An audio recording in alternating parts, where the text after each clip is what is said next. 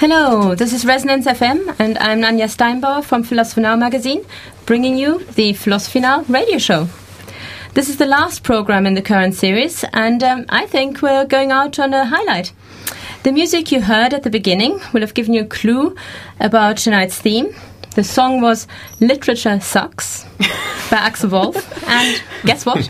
I've got a bunch of people here who don't agree with that statement at all. They're here to discuss philosophy and literature with me, and they are Professor Gregory Currie of the University of Nottingham, Dr. Stacie Friend from Heythrop College London, and Dr. Edward Harcourt of uh, Keble College Oxford. Now, first of all, perhaps um, we could just uh, talk a little about what literature actually is. Well, if you've listened to this show before, you know that we're really interested in definitions here. I recently walked into travel agents because I wanted to find out about holidays in Iceland. And the nice lady behind the desk said to me, Here's some literature for you. But she what she handed to me were not the works of Dostoevsky, Goethe, or uh, Borges, but a small pile of glossy pamphlets. Nonetheless, she definitely used the word literature appropriately. Now, presumably, uh, Greg, this is not the kind of literature in which you're interested. No. Can you enlighten us about definition of literature for you? That's right. Um, I'm, I'm, not sure about definitions of literature, and I guess there are many of them, and they're conflicting, and we'd spend a lot of time sorting out which the right one was. But the kind of literature that I'm interested in has um, a number of characteristics that come together in an interesting way. One is that I mean by literature something that's in a narrative form. Um, I'm particularly interested in fictional literature, though I agree that we can talk sensibly and often do about non fictional literature as well. And I take it, and this is a, perhaps an old fashioned view, to be a mark of literature that it has to have certain special kinds of qualities to go with it. So not all fiction is literature, yes. and not all literature is fiction that is very interesting and very confusing. So, so, so, Stacie, you're particularly interested in, in fiction, right? And, and fic- fiction, non-fiction. And can, can, can you right. tell us about how you use all those terms and how you tell well, them apart, literature from literature, and so on? Well, I think primarily I haven't been focused necessarily only on literature. So the fiction nonfiction distinction, as Greg implied, goes well beyond works of literature. So there's fiction that doesn't have the kinds of qualities that we might conservatively think yes. literature ought to have. Um, and there's many works of nonfiction like the kind that you described, the pamphlets, yes. um, that we don't normally describe as literature. But I am interested in the difference between when we talk about works of literature and narratives in particular, the difference between fiction and nonfiction and how we engage with those kinds of works differently. Yes, yes, yes. yes. That, that, that's okay. That's very interesting. Um, Edward, do you want to add anything to that? Well, disappointingly, perhaps there isn't a great deal that I want to add to that. I mean, I think it's I think it's very important that, as Greg said, we keep the cate- the distinction between literature and non-literature, and fiction and non-fiction distinct. Yes. Uh, literature is in part an honorific term, so it has something yes. to do, perhaps, with yes. a special attention to language and avoidance of stale forms of expression but I don't yes. have a definition of what distinguishes the literary from the non-literary in yes. uses of language. But unless we keep the fiction, non-fiction, literature, non-literature distinctions distinct, there are certain kinds of question that I think we're all interested in that we're not going to be able to raise about what about truth in particular about what yes, uh, because I think that the respect in which literary language and fiction raise questions and problems for truth are very different. Yes, yes, and we'll definitely have to come back to to this whole mm. discussion about the truth, and we will. Um, but but you know, if it's a, an honorific term, well, is is there certain relativism there? Is it just perhaps even subjective? Well, what's literature to you may not be literature to me. That that sort of thing. I don't think that saying that it's an honorific term implies any relativism. I mean, not that we couldn't argue about yes. what deserves, yeah. uh, you know, what has or hasn't got literary merit, but I, I didn't mean to suggest. No, no, no I, I understand. So, so hmm. there, there, would be particular standards for, for making the distinction. Presumably, the fact that we could argue about it implies that we're at least presupposing yes. that it's not just relative. It's not just literature for yes. me or literature for yeah. you. Yeah. Right? There could be kinds of literature that I don't engage with, perhaps literature from other cultures where I'm not familiar with the forms and so on. But that doesn't mean that it's literature for them and not potentially also literature Yes. for me. We assume that there are certain qualities we can get out of it. I Yes. think I should add, because I think most of us are very interested in fictional literature and narrative, but the concept of literature clearly goes beyond the narrative and includes, for example, the poetic, which need not be narrative, but that's a standard conception of literature. I don't think we're going to be discussing it primarily, but just worth no, noting. No, but, no, not. But yes, yes, you're, you're right. So, so we've got we've got a lot of uh, terminology here already. So we've got literature and fiction and, and, and narrative, uh, and and we'll come back to to, to various uh, of these. But perhaps maybe you could tell us a little bit about well, you know, why might you say that philosophers should read literature? I mean, clearly, you know, philosophers should read philosophy. That's that's that's obvious. But um, why literature? Can this add anything apart from it being enjoyable, of course? But you know, um, particularly as philosophers, why should we, we be interested in that? Greg, what do you think? Well, um, you can be interested in literature as a philosopher in the way that philosophers are interested in all sorts of things. Um, so, philosophers are interested in science. Yes. So, there's a whole area of philosophy which is the philosophy of science. Um, and for just about anything that people do in an intellectual sort of way, there's a philosophy of it. So you can do maths and you can do the philosophy of mathematics. You can do economics and you can do the philosophy of economics. Um, sometimes the distinction between doing the subject and doing the philosophy of the subject blurs, and it's very hard to distinguish between them. There's probably no sharp boundary. But when you're doing the philosophy of, you're typically standing back somewhat and asking certain kinds of very basic and often conceptual questions about the activity rather than actually engaging in it. So when you do the philosophy of literature, one of the things you try to sort out is well, what is actually literature?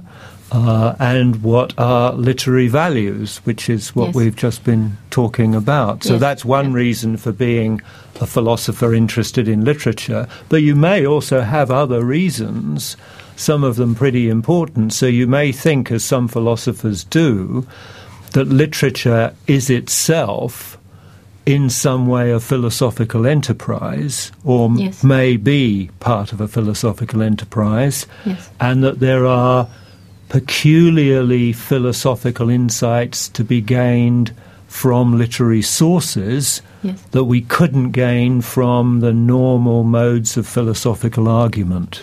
Do you think that's the case? I, I'm doubtful about it. I have no very firm opinion on this subject. Um, this has been argued for very vociferously by Martha Nussbaum in Yes. her book Love's Knowledge, and I'm not persuaded by very much that she says there about the idea that there's something uniquely um, philosophical in the fictional narrative genre that we can't get in other ways. Um, so I think it's a very difficult question. I've no settled opinion. I'm a bit sceptical about it. Edward, what do you think? What, what's your interest in this this whole area? Well, I, th- I think that the question that Greg has just raised about whether there are li- literature is distinctively suited to delivering certain sorts of philosophical insight or understanding is an enormous question, and uh, want to come back to that in a minute if I might. But to raise not a not a smaller question, but a question that about which I think I've probably got less to say, um, is that one one of the philosophical questions about literature is what is literature, and I think we've been trading uh, so far on the simplifying assumption that literature is this um, a an historical um, cult- non-culture bound concept Yes. uh, with which we can net effortlessly everything that we want to talk about. But it is, of course, not uh, non culture bound and historical concept at all. Um, I can't say a great deal about it because I don't know the history of the concept, but I would guess that there are plenty of cultures in which works were written that we now think of as being literary works Yes. that were not conceptualized as literary works during the time that they were written. And that must be one of the I mean, like many concepts in aesthetics, fiction being another one, representation being perhaps another. Yes. Um, we have to remember that these concepts have got a history and what's involved in singling out a particular kind of utterance or a particular kind of writing as literature. Thank you. Yes, yes, that that, that may make sense. Do you, do you want to say a little bit about your, your interest in the in the, this area of, of philosophy and literature, and, and well, you know why we should read literature as philosophers, or yes, I think that.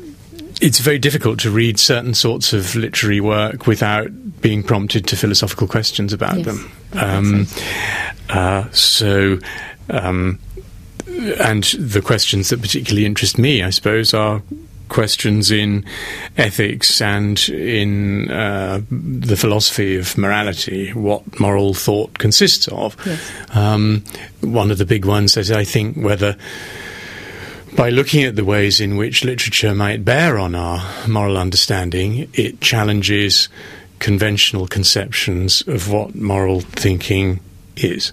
Yes, yeah, that makes sense. Stacie, what about you? What about your interest in philosophy and literature and how they come together or how they perhaps don't come together? Um, well, I think I share Greg's skepticism that we should think that we get something out of literature philosophically speaking, that we can't get anywhere else. Um, but it may well be the case that particularly narrative literature can contribute to philosophical enterprises um, by pushing us to think imaginatively, particularly about possibilities.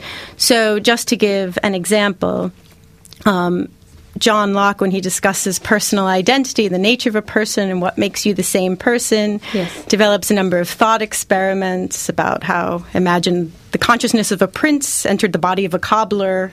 Would it be the prince or the cobbler? And it doesn't take much effort to think of the many science fiction stories that develop those kinds of scenarios in far more detail yes. than Locke does, yeah. and perhaps help us think through the coherence of those possibilities in ways that philosophers often don't, um, yes. because writers of, of literature, fiction writers, are often just better at imaginatively developing these scenarios. Yes. Yes. So, in that sense, I think they can contribute to philosophical projects, but I wouldn't necessarily think that literature will just be a kind of philosophy that other kinds of philosophy can't do. Yes, that, that makes sense. So, so literary works stimulate us, they inspire us to, to, to think about philosophical questions, but they can't do the work of philosophy.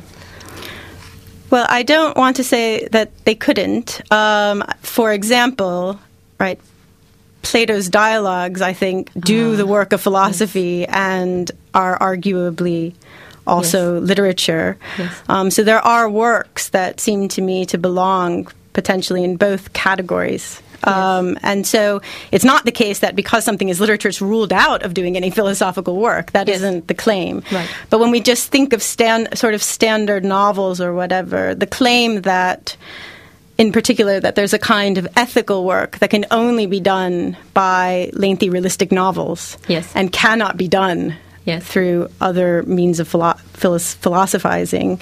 Um, I think I'm skeptical about that claim. Yes, yes. Okay, that, that makes good sense. Well, um, yes, good. I think the dialogue form is interesting here because um, Plato's dialogues are dialogues. Um, they have a dramatic structure. They're also fiction. Yes, yes. Um, I mean, they may very well be based on fact, um, yes. and the people who appear in character in uh, as the speakers may be real people. But that's true in lots and lots of fiction that you get Yes. real people and you get the fiction based on the fact. And what probably isn't the case is that somebody was taking down verbatim reports of what people were actually Yes, saying yes. at the time. So uh, definitely the dialogue form is a form of fictional literature that is very, very well suited Yes. to philosophical to the presentation of philosophical arguments. But I think that is a very special case. And when people talk about the philosophical importance of literature, they're not usually thinking about that. They're thinking about the great novels, the great Yes. dramas, the great poetry, and I think the argument there is a, is just a harder one to have. Yes, I mean, we often think of um, you know certain uh, disciplines coming with, with, a particular form that lends itself well to, to, to express whatever the discipline is about. And so, perhaps in the case of, of philosophy, are we a little bit prejudiced if, if we think of the former kind of philosophy that we now find find in the uh, in the in the journals, or uh, you know, would it perhaps be a good idea to occasionally adopt a more literary form, just like the dialogue form that you talked about in Plato? It, I think it can be. Um, I myself wrote a dialogue with um, a colleague, and part of the point of the dialogue was to discuss the significance of argument for yes. understanding mental content. And I won't get into the details, but given the point yes. of the paper, it was important in a sense to demonstrate what we were talking about. And so the dialogue form was actually quite a natural form. And there are other examples. I mean, Sartre's plays are in some ways better yes. expressions of some of his philosophical ideas than some of his prose or expository writings.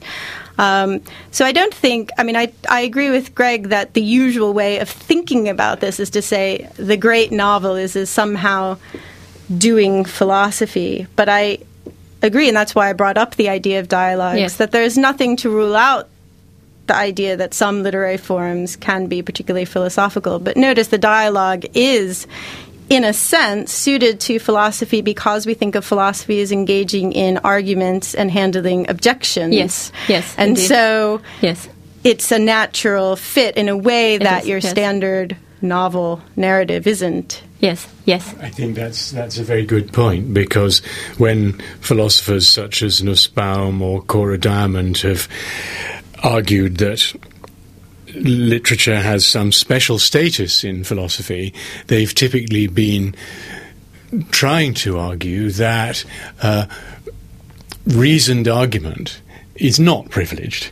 It's not the only form in which philosophy can get done. Yes. And so it's the very fact that, you know, in a sense that dialogues are not an interesting test case because because they're precisely argumentative. And I think we need to distinguish, by the way, three different claims. One is, as it were, the, the, the weakest possible claim, which is can literature inspire us to moral reflection? I think yes. few people would deny that.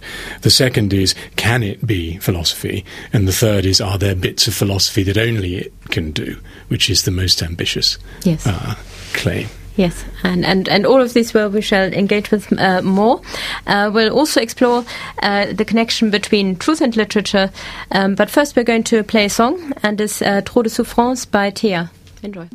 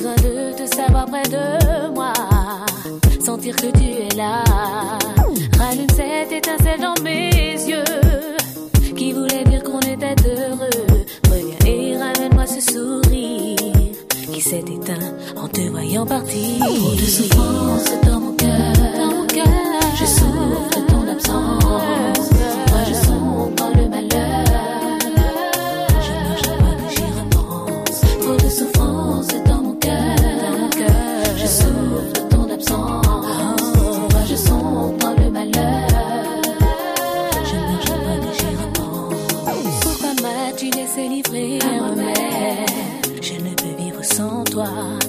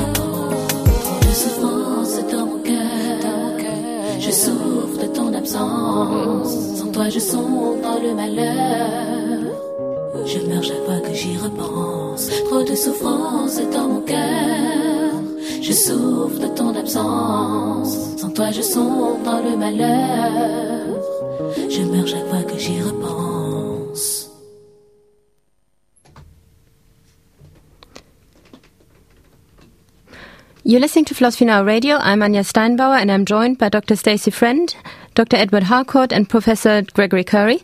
We're discussing philosophy and literature. Well, philosophers, I'm sure you all know this, are notoriously interested in truth. Is there truth in literature? Well, is there even literary truth? Well, these questions have been around for quite a long time. Uh, Plato very famously thought that literary works were dangerous because they consist simply of quote stories that anyone happens to make up. And uh, well they uh, distort truths. They even the very obvious ones. So for instance it's very irresponsible, Plato thought, of, of Homer to describe heroes um, as anything but what they are by definition, namely brave and martial. So it doesn't make sense really to have Achilles, the greatest of the Greek heroes, um, hiding among the women because he doesn't want to go to war in in, uh, in Troy. So, so that's that's simply not appropriate. Well, can we expect uh, truth from, from fiction? Is is is, is that uh, the sort of thing we should be looking for? Who would like to answer this first, Stacie? I know you you talk talk a lot about these sorts of things. Well, I think that we can expect various kinds of truths from various works of fiction, but I don't think that there's a blanket answer to the question about the kind of truth we get from all fiction or all literature or or and I'm skeptical of the claim that there's anything like a special literary truth. But I think certain works of fiction are certainly um, aiming to provide certain kinds of truths, including ordinary truths. So take an example like War and Peace, which. Yeah is a bit complicated in terms of the fiction nonfiction distinction, but nonetheless, even in its fictional parts, Tolstoy is aiming to give us a sense of what it was like for the soldiers who are in certain battles. Yes. And how do we know that we're getting a good picture of that? Well, you might not know just from reading it. I don't think plausibility or verisimilitude tells you if it's true. But you can know that because Tolstoy interviewed soldiers and talked to people who were coming back from the battles and conveyed what they were doing artistically in a way that brought it to life for people. And so there clearly are works of fiction that can give us truths of that kind. Um, and that's not a claim that you can't get those truths elsewhere. Um, but there's no doubt that works of fiction can give us those kinds of truths. Right. Okay. Yes, Greg. It's worth bearing in mind, I think, that in a very ordinary sense, and perhaps a very uninteresting sense, fiction almost always contains a lot of truth. So fictions are typically written against a background of assumed truth, or at least what the author and the audience would take to be true. So there's an awful lot going on in a fictional story uh, that everybody who reads the story assumes, even though none of it's explicitly said by the yes. author, and they assume it because it's true. Yes. So we all assume that Sherlock Holmes had one head and not two heads. I don't think it ever says anywhere in the story that he has one head, but people have one head, yes. and that's what we all assume about Sherlock Holmes. So we complete the picture. Yeah. Yes. Yes. Yes, I think that's that's important, and and how much and what is assumed um, is going to be dependent on the reader's understanding of genre. So you know, in Sherlock Holmes novels, you probably assume the laws of physics hold. In science fiction, you don't necessarily assume that. Um, yes. So, uh, quite sophisticated distinctions are uh, are brought to bear in terms of what genre you're in, and then of course authors can play with that. Yes, yes.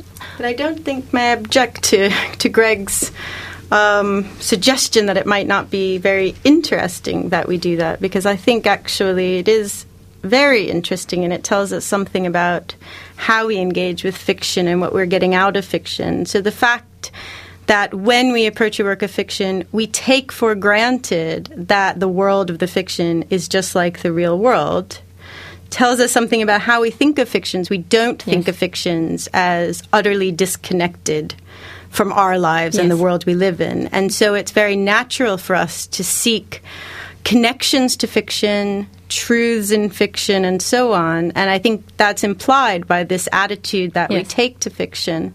Yes, but that's, this is why Plato would have thought that fiction is, is so dangerous, right? Because, well, it is it's not crazy stuff, but yes, it does seem connected to our world, and yet somehow it distorts us. uh, it distorts the world. It, it distorts uh, what we might think of as a, as a truth, and perhaps manip- manipulates us as well. And it makes things very plausible that actually aren't the case. Some philosophers have talked about this in terms of what they call import and export. So we typically import an enormous amount of stuff from the real world into the fictional world. And everybody just assumes that that's going on, and we don't need very many clues to find out what it is. But there's also a phenomenon of export, which is, I think, interesting and sometimes controversial and sometimes even worrying, which is that things that go on in the fictional world, we are being invited, maybe not explicitly, but there is a, an expectation there that we will assume that the things represented in the fictional world actually hold in the real world as well. And you can find many such examples in the German propaganda films of the Nazi period, for instance, Yeah. which are fictional films which represent Jewish people in certain ways, but these are not merely fictions. It's very clear that there is a purpose behind this, and that is to export the implicit picture of a Jewish person and a Jewish community to the real world from the fictional world. Yeah. And it looks, I mean, there's, a, there's quite a bit of a psychological literature as well. I mean, philosophers have called it import and export, and psychologists are concerned with what they call incorporation or integration of what we grasp from a fiction into what we believe about the real world. And the evidence suggests that regardless of whether we perceive it as the intention of, of the author, as in explicit propaganda cases like that, um, it's definitely the case that our beliefs about the real world are influenced by what we read in works of both fiction and nonfiction, and perhaps most worrisome. Um, there are cases in which we're more likely to believe what we're taking from fiction than from a work of nonfiction. The theory behind that is that we lower our scrutiny when we think something is fiction, and Right. so certain kinds of information gets slipped in under the radar. Yes. And if that is misleading or just false, then we might be more likely to form false beliefs or, or misleading attitudes on the basis of fiction. So it's certainly a concern. Yes. Yes, I think this draws attention to the question whether I, mean, I think it's undoubtedly true that that literature conveys some truths, but many of these truths are trivial and uninteresting truths, such as that you know Moscow is east of Paris or something like that. um, but there is then the question of whether, um, as it were, it can be part of the intent of fiction to make assertions. Um, and if that's the case, that raises the further question whether it's appropriate to evaluate fiction on the basis of the truth or falsity of what it says.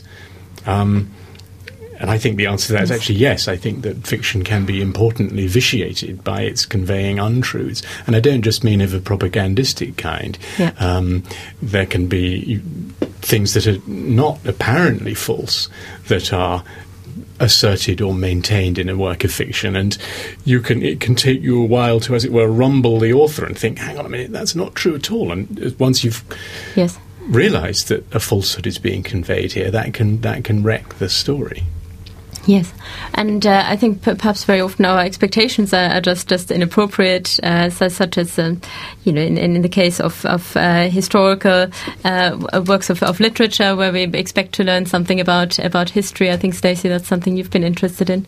Yes, um, with historical fictions, it's actually quite complicated. Um, I think that there's evidence that we're actually not that bad at distinguishing between background facts and a story. So when there's a fictional story set in a realistic background, we aren't too bad at distinguishing between the stuff that it's okay to buy into and maybe learn about London in the 19th century or something, yes. and the stuff that's purely fictional. There was no Oliver Twist, etc. Yes. Um, but with historical fictions, the mix is much tighter. There isn't as clear a distinction between the background and the foreground. The fictional facts are mixed in with the actual facts in a way that makes them much harder to pull apart.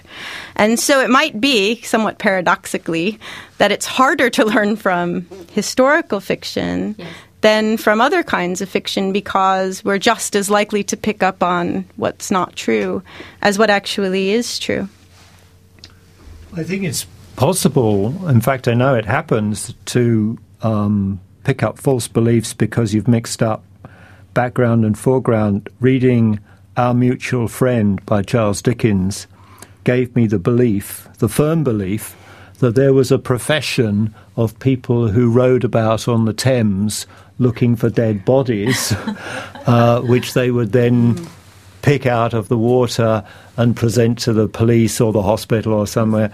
And it turns out that there never was oh. such a profession, and nobody ever did it. Dickens made it up, but I took that to be background. That's a great example. I mean, that's an example of why we might be reasonable at doing this, but we are by no means perfect at doing it. Yes. Yes. That is an example of where, although you might be you're misled by the fiction, as it were, the literary merit of the book doesn't turn on the truth of that claim. It's not something that that, that Dickens is asserting as a mm-hmm. as a kind of main claim of, of, of the book, and therefore on which its value should be assessed. But to take another Dickens example, I mean, I don't I don't know if other people have a different view, but there is um, a book the name escapes me immediately, in which one of the characters dies by spontaneous combustion. Bleak House. Bleak House, thank you. And Krook. Yes, Krook dies by spontaneous combustion, and it strikes me that it is actually a flaw in the novel, and perhaps that's because I know that Dickens believed that spontaneous combustion did occur. Yes. And therefore had a character die in that way, thinking it yes. was just a way one could die. Yeah. Um, now, he wasn't asserting that spontaneous, it's not clear to me that he was actually asserting that spontaneous combustion occurs, but he was presupposing that it does occur, and it yes. seems to me a flaw in an otherwise fairly realistic, from the point of view of the physical sciences novel, um, that it made a pretty bad mistake. I mean, one reason you might think that it is a significant error and does some damage to the literary qualities of the work is that it distorts the genre of the work because um, from the perspective of somebody who doesn't buy into the spontaneous con- combustion hypothesis, it, it produce, presents a kind of distractingly supernatural element in yes. what's otherwise a naturalistic story. Yeah. So there, I think there is a good are good grounds for thinking that this is this is a, a literary demerit in the work. Yes. That's a nice distinction between that case and the other case because that doesn't. Uh, Your case doesn't undermine right the genre. Right. It's still realistic. Yes. It's just the fact that people don't row about on the Thames looking for bodies doesn't change the genre of the work. Yes, that's right. Although, of course, it's going to be relative to what the reader knows, because there might be some people who lived on the Thames or who are experts on that kind of thing, for whom, for all I know, that absolutely killed the novel. Just as, you know, there's the thing about the famous example of Piggy's glasses in Lord of the Flies. They were convex rather than concave, or do I mean right. I think it might be the other way around. Well, yes. you see how yeah. much I know about yeah. yes. you know, how to, yeah. set, to start a fire with the sun's rays. But, of course, it didn't ruin it for me, because I don't know which round it, way around it goes. But there right. would be other people for whom that might have the same yes. effect as the spontaneous combustion case. Yes that, that that's yep, that, that's very interesting. So so there is uh, sometimes a problem, uh, you know, concerning uh, fact and, and, and fiction. Um, but uh, I would like us to, to talk a little bit more about uh, about values in, in literature, and perhaps in particular, we'll, we'll talk about uh, moral values, and in in a more general sense we might come to the question of what we can uh, learn from uh, from literature. But first of all, we've got some more music. Uh, this time, it's a song about a literary figure from a German children's book. Um, uh, it's a real classic, uh, Jim Knopf by Die Prinzen.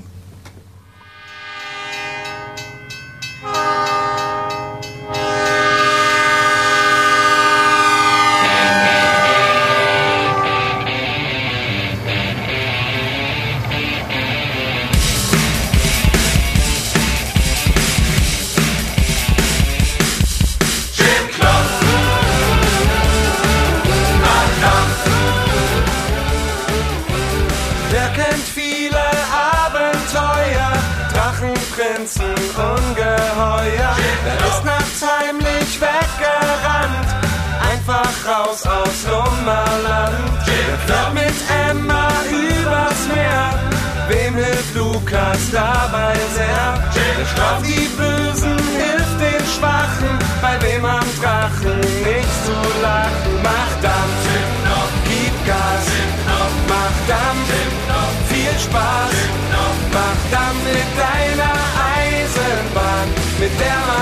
verreisen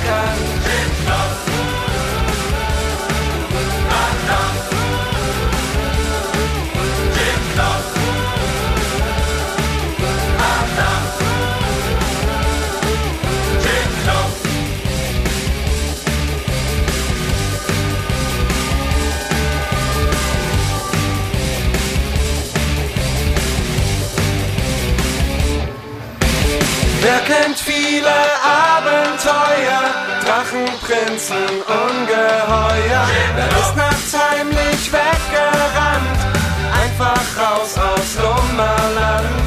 Wer mit Emma übers Meer?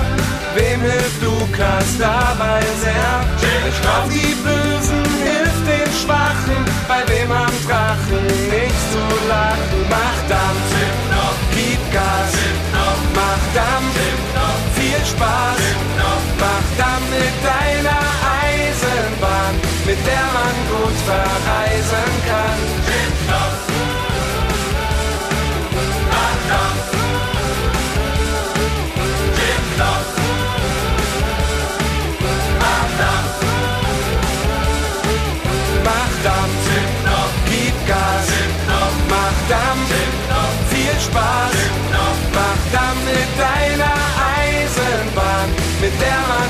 verreisen kann.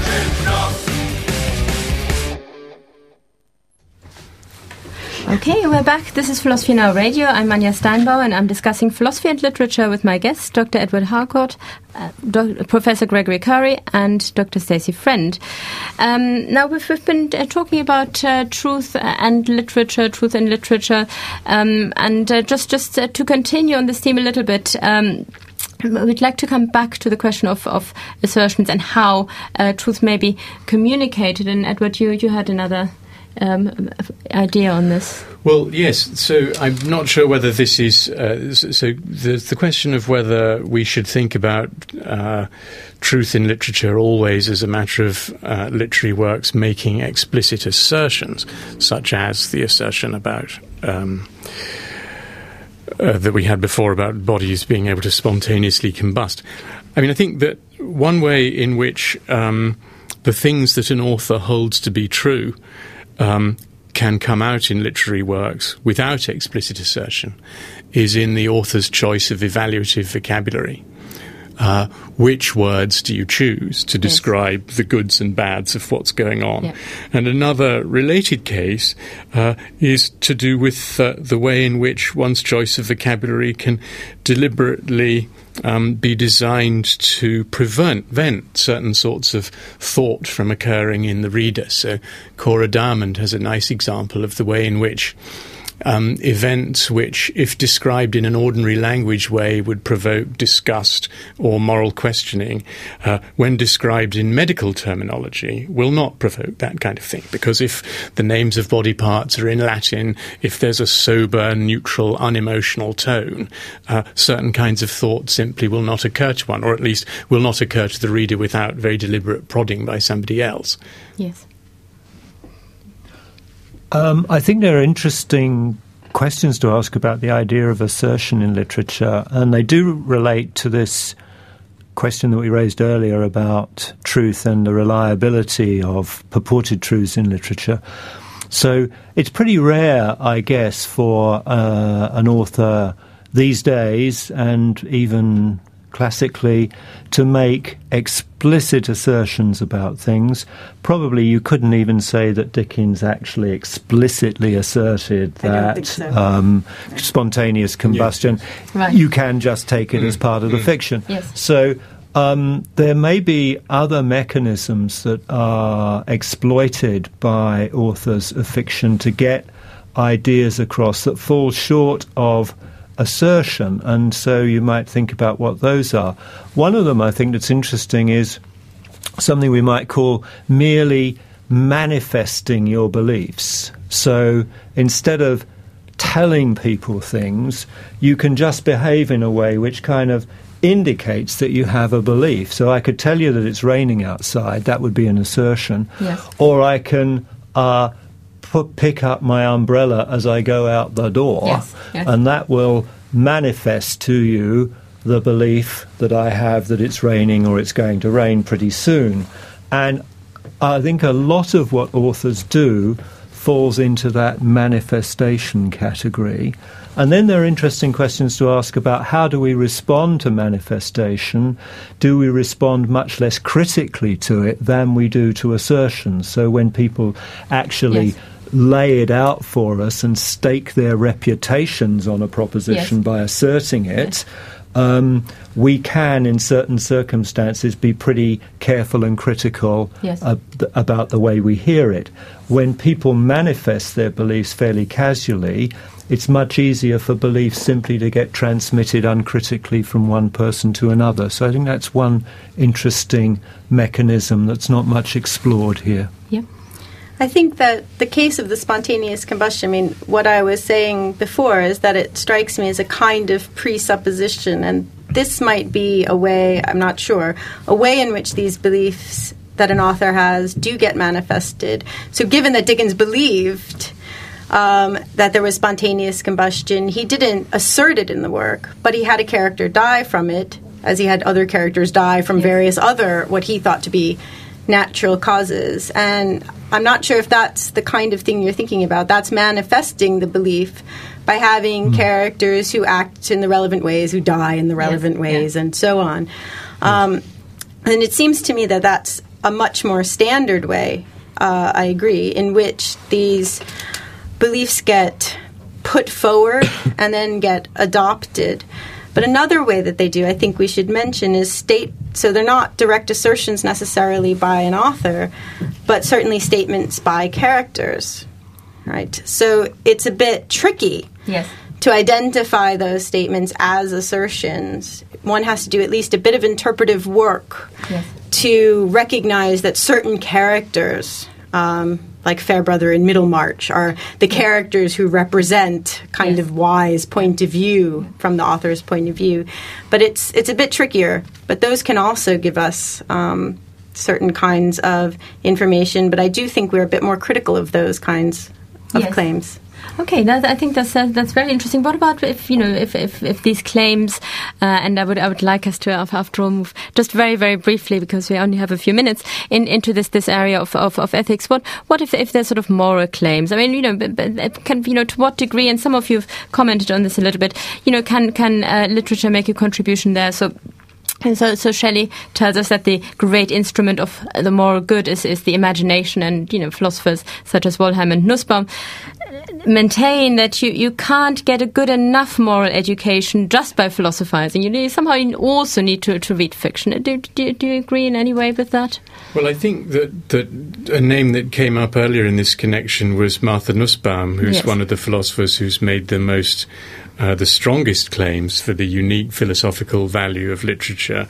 And I think in order to understand properly what she's talking about, we need to distinguish between uh, moral thinking and moral philosophy. So, uh, even if that distinction isn't a sharp one, there are certain kinds of claim that are characteristic of moral philosophy, such as claims about the nature of moral language.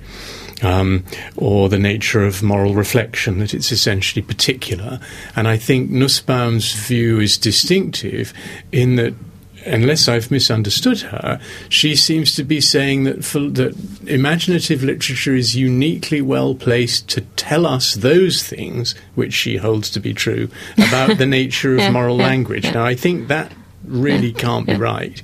Uh, it exempl- if, if, if her view about the nature of moral language and the nature of moral reflection is true, Yes. then literature may well exemplify Right. those things, but it doesn't tell us that it's got them. So- so That's it has for a the place. critic or for the philosopher to tease out. But I would, I'm with her in thinking that literature can be uh, an instance of moral Yes. thought.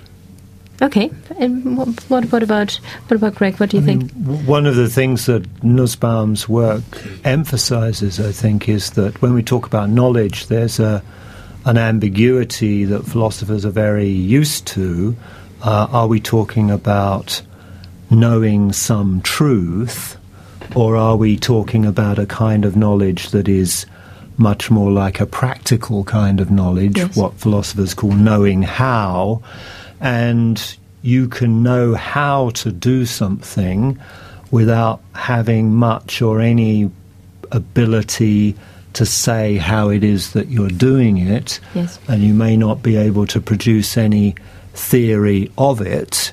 And if there's a case to be made for moral knowledge from fiction, I suspect it's going to be made in terms of knowing how to do things rather than in terms of knowing moral propositions, because very often people point out that if you try to take an explicit moral message from a great work of literature, you end up with something that's uninteresting or banal. But the idea that you could actually become a more morally sensitive, more morally able person by Yes. reading literature is an interesting idea. Did you agree with that, Stacie? Well, I I'm skeptical that literature. We talked about this mm-hmm. before. Or fiction in particular is uniquely placed to do that. But I certainly can see an argument for the claim that thinking about human motivation, thinking about why people do what they do, um, of, across a range of examples that may well go beyond what you're ordinarily exposed to in your own life, and which enables you, um, if the author is a decent guide to human psychology, which I think is an important question, to understand people's motivations in a way that seems more direct because you have access often Yes. to the thoughts of Yes, characters. And this can help you think to yourself, I mean, in a prac- totally practical way. When you think about why did someone do something, how should you evaluate Yes. people's actions and activities? If you have a wider range of ideas about how people are motivated and what their concerns are, Yes. then it certainly can enhance your moral thinking. So, so in combination with moral philosophy, it's perhaps. Yes, I mean, I don't. think that that is delivering deep moral truths. I don't mm-hmm. think that it's Yeah. telling us whether, say, you know, consequentialism is the correct moral theory or something of that no, kind. Sure. Yeah. Yes, no, that, that I think that is that must be right. Um, well, we have to we have to stop here. Unfortunately, uh, we're almost out of time. I would like to thank you very much for, for being on the show today. Is there, is there anything that you would like to bring to the attention of our listeners? You know, any publications or uh, events that uh, that you would like to, to talk about? No, Greg. Any? uh, do you, you have a book that you'd like to? I have a book on narrative. It's called Narratives and Narrators, and it's Oxford University Press, 2010. Yeah, well, there. So if you if you'd like to read a little bit more, uh, then then uh, you know now what where to look. Um, I've I've got something to recommend. Well, for philosophy events in London, um, that's that's uh, talks, walks, film club, feminism forum. Uh, I recommend Philosophy for All, which I co-organize, and uh, you can look us up on www.pfalondon.org. Now, uh, remember you can podcast. All the shows are available on the Philosophy Now website. Thank you all for listening to Philosophy Now Radio, and we're hoping to be back uh, in August. Fingers crossed. Until then, you know, keep thinking, keep arguing, and don't forget to read Philosophy Now magazine. We'll say goodbye with a last piece of music Philosopher Kings by Fresh Hats and Tight Beats. Goodbye.